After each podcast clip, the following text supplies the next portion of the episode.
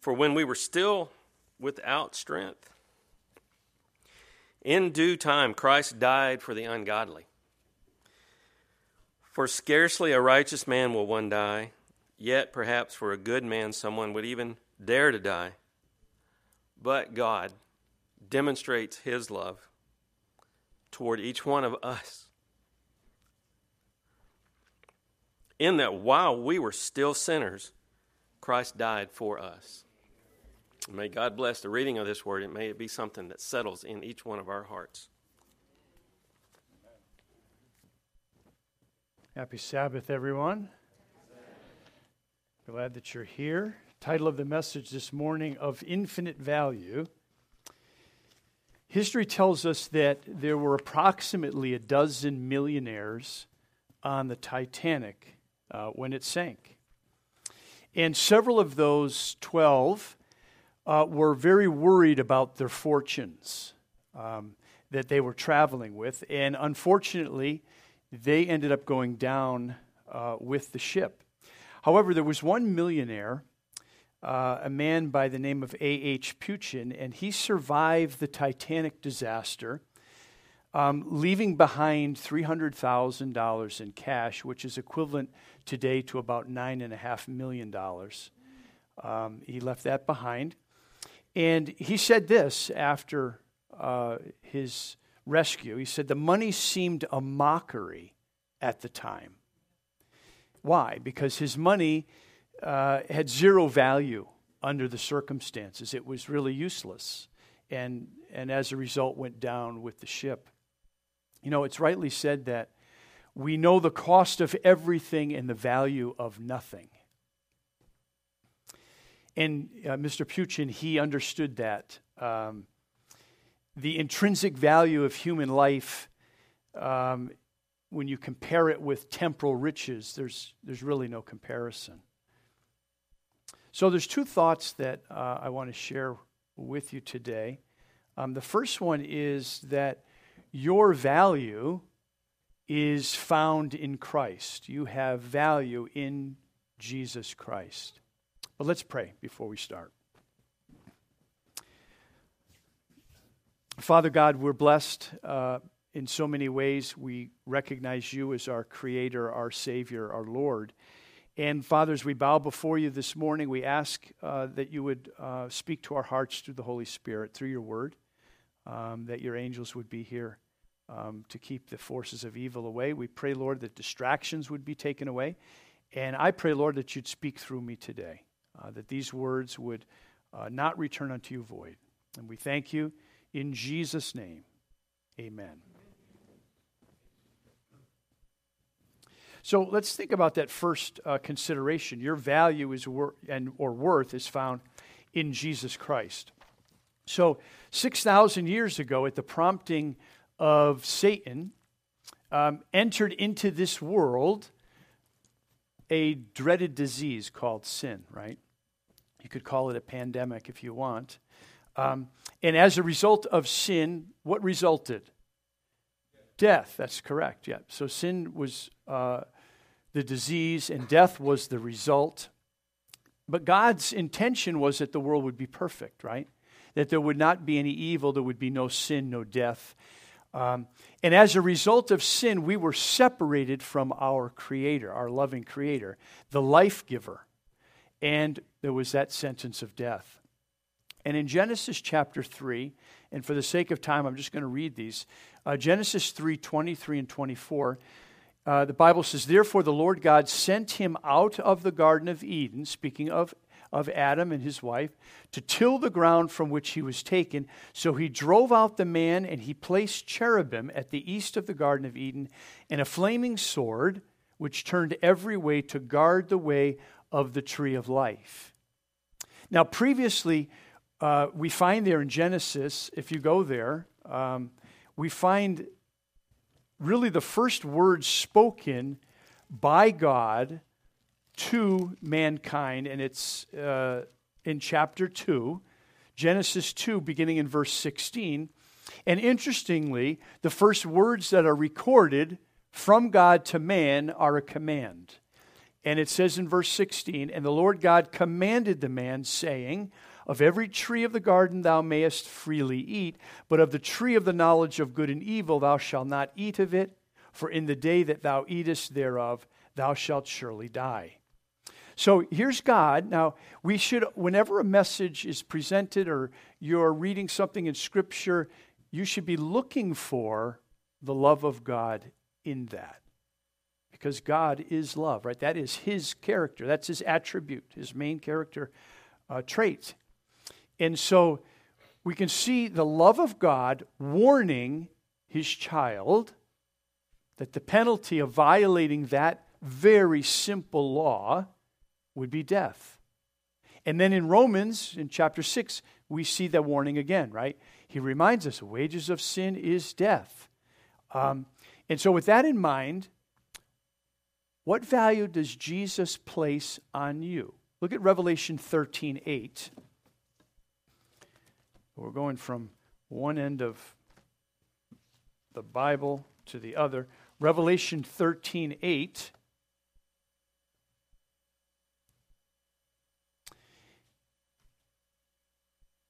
How are we doing? All right, Revelation 13 8, it says, And all that dwell upon the earth shall worship him, whose names are not written in the book of life of the Lamb slain from the foundation of the world. So I want you to focus on the second part of that the Lamb slain from the foundation of the world. So the Bible is clear that Christ entered into a covenant agreement in which, should man sin, by transgressing God's law, his perfect law of love, Jesus would then condescend to this planet in an attempt to save mankind. And I say and emphasize that word attempt because it was not a sure thing. It was not a sure thing. Otherwise, the whole thing was a farce. Jesus could have given in to the temptations of Satan and fallen. He came, he lived that perfect life. He died in place of us, took upon himself the penalty that was due, that we are due, that we deserve. And then he was resurrected, which, which is, should be an encouragement to each one of us because that means he has power over the grave. If you've lost somebody that you, that you love, you, you're just anxious for that day when Jesus will call them up out of the grave. He has power over death. He was the lamb slain from the foundation of the world. Because of what Jesus volunteered to do. He didn't have to do that. They could have erased the whole thing and started over. Could have done that. There's many things God could have done. But because of love, Jesus was willing uh, to come and do something that no one else could do. So our value is found in Christ. We're told that it was a struggle for the king of the universe to yield up his son. And, and that makes sense. Period, it makes sense. But then for a guilty race, you see even more love demonstrated, right? But God so loved the world that he gave his only begotten Son. He wanted to do that for us so that we could be saved. And so there's a mystery of redemption because we don't really grasp the depth of that love. I mean, we can talk about it and it touches our hearts and we're like, yes, he loves us. But it's far greater than we really understand and we can comprehend. It's a love that passes understanding. It really is. And we're told that endless ages we will seek to comprehend the great act of love. So Jesus is the lamb slain from the foundation of the world. He's the redeemer of fallen mankind. And, you know, we, we oftentimes can, uh, without realizing, we can put Jesus in a box and say, you know, Jesus is my friend, and when I need something, I go to him. But he's so much more than someone we can go to, isn't he? I mean, he's so busy right now uh, dealing with this problem of sin as our intercessor in the most holy place, doing that work of blotting out sin and, and you know, at the same time, heaven is dispatching angels and the Holy Spirit to help. And, you know, God gives us help when we don't even know that we're getting help, when we don't even know or realize that we need help. We're in danger, and He sees it. He's like, whoa, and, and dispatches the, the help that, that is necessary. And we're told that God would pour out all of heaven to help one sinner if that was necessary. So you're of such incredible value to Jesus. Our value is in Him because there was no one else in the universe capable of saving the sinful race. It had to be the Creator, it had to be the lawgiver, it had to be the one whose law was broken. You know, the angels volunteered to go. It's just not possible. You know, if it was possible, Jesus probably would have said, okay, go, I'll be the supervisor, you go. But no, love it made that impossible. It had to be the creator, had to be the lawgiver. No one else had the ability of being human and divine at the same time. And no one else could risk everything to save us. No one else had the universe, else in the universe loves you enough to sacrifice the way Jesus was willing to do. You know, we use that word condescension. And I don't know if we really wrap our minds around it, but could you imagine the glory of where Jesus was with the Godhead and, and how magnificent it was? And, and the Lord, He had the universe as, as His and could do anything, and He had you know, countless angels. And then what does he do? He's born in a manger, in a cow barn, in a poor family, and they have to travel, you know.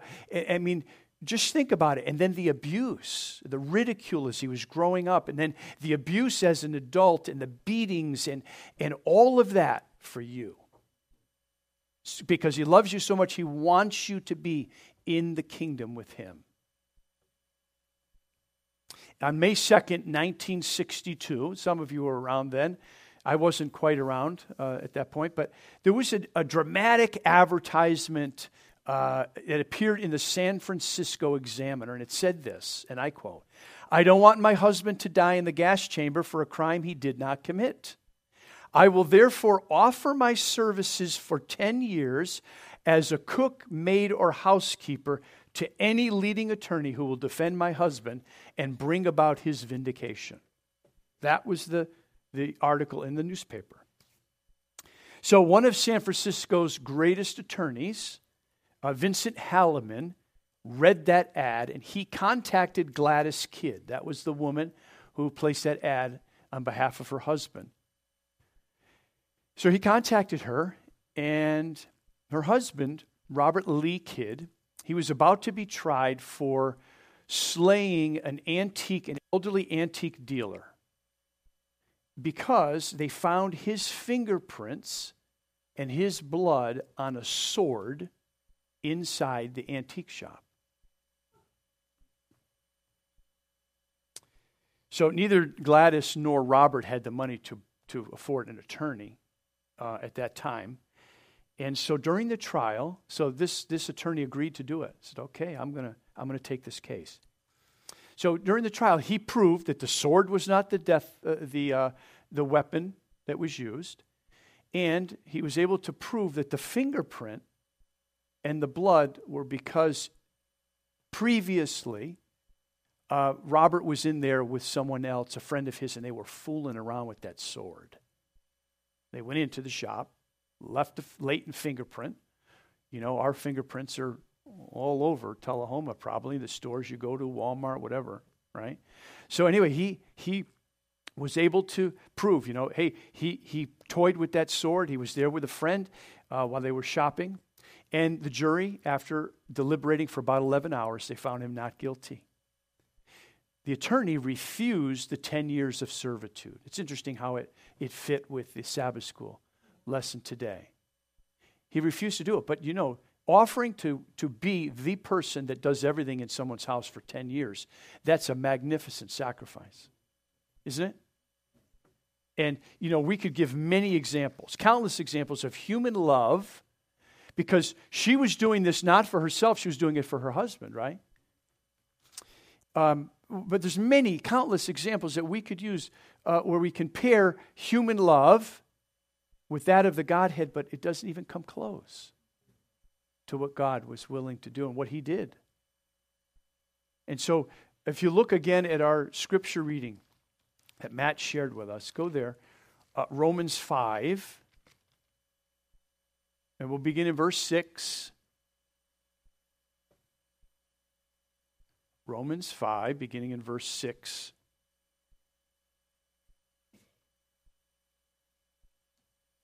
For when we were yet without strength in due time, Christ died for the ungodly.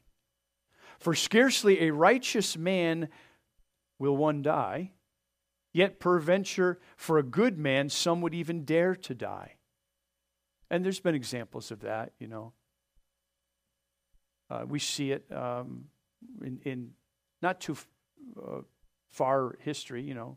In my lifetime, I remember a Secret Service agent taking a bullet for a president. You know, those things have happened. People are willing to do it for someone they perceive as good. You know, of course, any anybody here would would you know uh, stand in front of harm's way to save a child, especially one of your own. For scarcely a righteous man, verse 7, will, uh, will one die. Yet peradventure, for a good man, some would even dare die. But God commendeth his love toward us in that while we were yet sinners, Christ died for us. So think about what they were doing to Jesus the day of his crucifixion, the hours leading up to it, and right up to the nails being hammered in. And he was dying for those people. That's a love that we're just not able to comprehend fully. It's powerful. Uh, the book Ministry of Healing, page 161, says this Grace is an attribute of God exercised toward, notice this, undeserving human beings. Right? Grace is not grace without that. Undeserving human beings. We did not seek for it, but it was sent in search of us. God rejoices to bestow his grace upon us. He rejoices to bestow his grace upon us. Not because we are worthy, but because we are so utterly unworthy. Our only claim to his mercy is our great need. So Jesus came to reveal God's love. That was in large part why he was here. While at the same time, to demonstrate the value of men and women, boys and girls. I hope our young people are listening. And there's many examples in Scripture, right? You could go down through the list in the New Testament Jesus cleansing lepers, and Jesus choosing a publican uh, to be a disciple, and uh, Jesus healing demon possessed people. And, and in, in Luke chapter 4, uh, right after Sabbath, Jesus heals an entire town and if you read that story, I love it because it says that Jesus placed his hands on every single one. Now, he could have stood like this and said, Be healed, and they would all be healed. But he took the time to be personal and touch each person and heal them. And then, obviously, the crucifixion. You read Isaiah 53, and you get a beautiful picture of the crucifixion, what Jesus did for us. You know, 1 Corinthians chapter 7 reminds us that we were bought with a price. Now, we generally don't spend money on things that are not of value to us, right? And neither does God. Christ paid the ultimate price. He gave his life for you. Therefore, you are of great value. See, the higher price paid, the value coincides with that. You know, if, if someone paid two cents for something, it's really not worth a whole lot. But Jesus, what he did in giving his life and all of the suffering and everything that went with it, it says that your value is all the way up here. And you know, we get down. Satan brings us down. He wants you to think that you're, you don't have any value, that you're worthless, that you can't amount to anything. That's, that's part of his, his game plan. But Jesus says, no, you are of infinite value.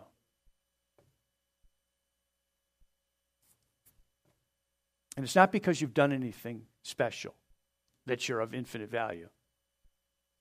Quite the opposite. We're in desperate need we're a wreck, and, and that's why we're a value. We're our children. You know, if you have a wayward child, you, you understand that keenly. And he desired to do it and decided to do it long, long before we were even born. Bought with a price, his blood. So, at the heart of the gospel is the good news. Um, and it's important to know this fact your value is found in Christ and what he did. Not in what others think of you or what others say, not what your sister or your brother or, or someone, your coworkers say, not what a friend at church has said about you. Your value is in Christ. That's consideration number one. And number two, Christ is of infinite value to the sinner. Very important. You know, there's a being of incredible power, and I don't want to give him any credit. I'm just telling you the facts. His sole purpose is to draw you and I away from God, away from that love, to believe that you're not good enough to be loved, and we're not. But you know where that goes, right? It goes right in the gutter. Okay? You're of infinite value in Jesus, but Satan wants you to think you are not good enough to love, and therefore the Lord doesn't love you. You've done too many things wrong. His sole purpose is to draw us away from God. Bible commentary said this bear in mind that it is none but God that can hold an argument with Satan. Don't try to argue with him. Uh, Eve tried to, you know, parlay with Satan, and that was a disaster. We're told that Christ, when he was on this earth, had been warned not to enter into argument with Satan. As he was in human form, right? He, he set aside his divinity. And the same warning is applicable to us as well. Don't try to argue with Satan. The scriptures are our stronghold. Jesus, he gave the example, right? Satan is tempting him, and he is quoting Scripture. That's where the power is. The prince of the power of evil can only be held in check by the power of God in the third person of the Godhead, the Holy Spirit. That's from Evangelism, page 617. Can only be held in check by the, the Godhead, the third, the, the, the third person of the Godhead, the Holy Spirit. We are not able to hold Satan in check. It's not possible. So it's a power that we really have no idea what we're up against. And so the power necessary to save us has to be greater, right? Certainly greater than me or any of us. So if Satan is so powerful, and we know that he is, the power of Jesus is so much greater because he is winning and he will win. Even though we see these little battles and we, it seems like Satan is winning, but Jesus is, is going to be victorious in the end. Not even the angel Gabriel, if you look at Daniel chapter 10, not even the angel Gabriel was powerful enough to defeat Satan. So, why is there value in Christ? The greatest power besides the power of God is the power of Satan. And again, we need a power greater than Satan in order to be saved. We can't save ourselves. We need the, the power and the righteousness of Jesus. Uh, go to 1 John, please. 1 John chapter 5. And we're going to start in verse 11. Just going to read a few verses here.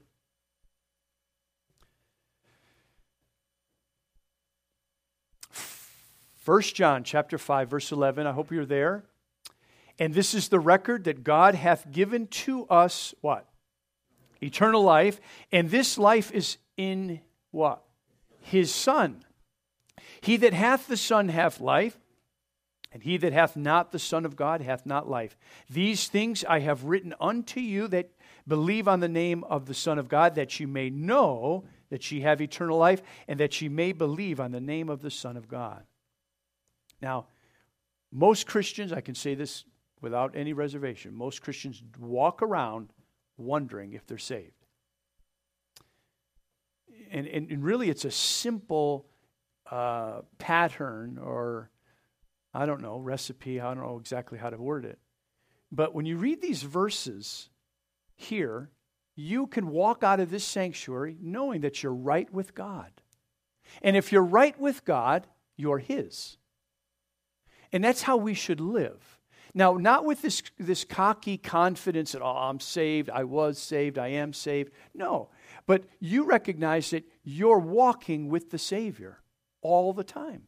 And if you slip and fall, what does the Bible tell us to do in 1 John?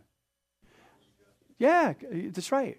Confession, he says, you know, he tells you this so that you will not sin. But if any man sins, we have an advocate with the Father, Jesus Christ the righteous. If we confess our sins, he's faithful and just to forgive us and to cleanse us from all unrighteousness. And so, whom that was that was terrible and it was short and sweet, but I'm right with God now. And then, then there's a confidence. And you can get on an airplane if you're afraid to fly, and if the plane goes down, no big deal.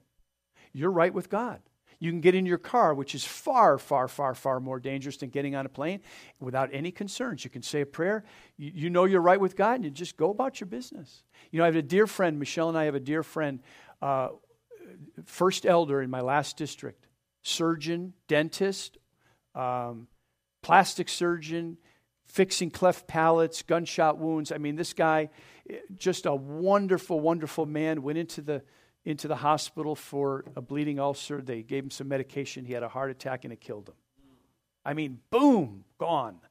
But I can tell you right now, he wasn't worried because I know him. I know Jack. I know what he was like. And that's how we need to live with a confidence. that We're right with God, we're right with Jesus. God has given you eternal life through his Son. He died the death that was promised to the sinner, the unrepentant sinner. And Jesus is the one. It tells us there He who has the Son has life. We can't save ourselves. It's one or the other. No middle ground, no alternative method of obtaining eternal life, although some have tried. John chapter 14, verse 16 tells us Jesus said, I am the way, the truth, and the life. No one comes to the Father except by me. He made it very clear. It's a very unpopular verse, by the way. Very unpopular, but it's true. There's not two or three or a hundred ways to be saved or the ways to eternal life. Only one way, and it's faith in Christ. And maybe for you, you've had faith in Christ, but maybe it's faith at a different level. He was the only one who stepped forward, pledged to take our place because he was the only one that could. Go to Matthew 13. I want you to uh, just look at something that I think is uh, applicable to what we're talking about. Matthew 13 44.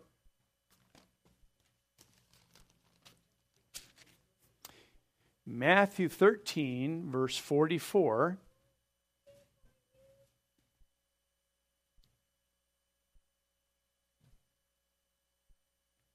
Again, the kingdom of heaven is like unto treasure hid in a field, the which, when a man hath found, he hideth, and for joy thereof goeth and selleth all that he hath, and buyeth that field. There's a lot of wisdom here. A lot of wisdom here. The value of Christ and his kingdom and his word is mentioned here in this verse. Jesus Christ must be of infinite value to you to the point where you, you live like this verse. You recognize the treasure and you'll do anything to have it. Because that's what, that's what that parable is saying. He recognizes the value of the treasure, the treasure, God's Word, the Holy Spirit, Jesus Christ, the Savior. And he'll do anything. Don't let anything get in the way of you obtaining that. Billy Sunday said this If our greatest need had been information, God would have sent us an educator. If our greatest need had been technology, God would have sent us a scientist. If our greatest need had been money, God would have sent us an economist. If our greatest need had been pleasure, God would have sent us an entertainer, but our greatest need was forgiveness, so God sent us a Savior.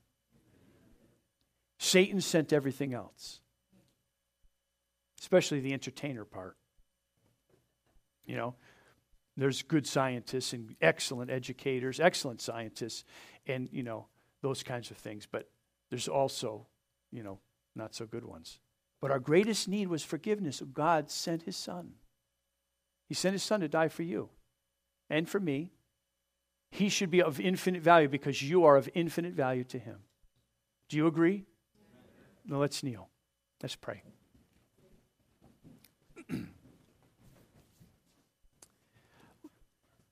Loving Father, we're uh, in awe of your great love for us, and, and, and we recognize it'll take eternity to comprehend the great depth of your love. But we see a picture of it um, in our temporal minds here on this earth, the best we can understand it. But we see, we see a great sacrifice, and we see um, a God who continues to strive for our salvation because sin has separated us from you, and you want to bring us all back together as a family. And Jesus has done everything and is doing everything necessary for our salvation if we would just believe and trust and accept.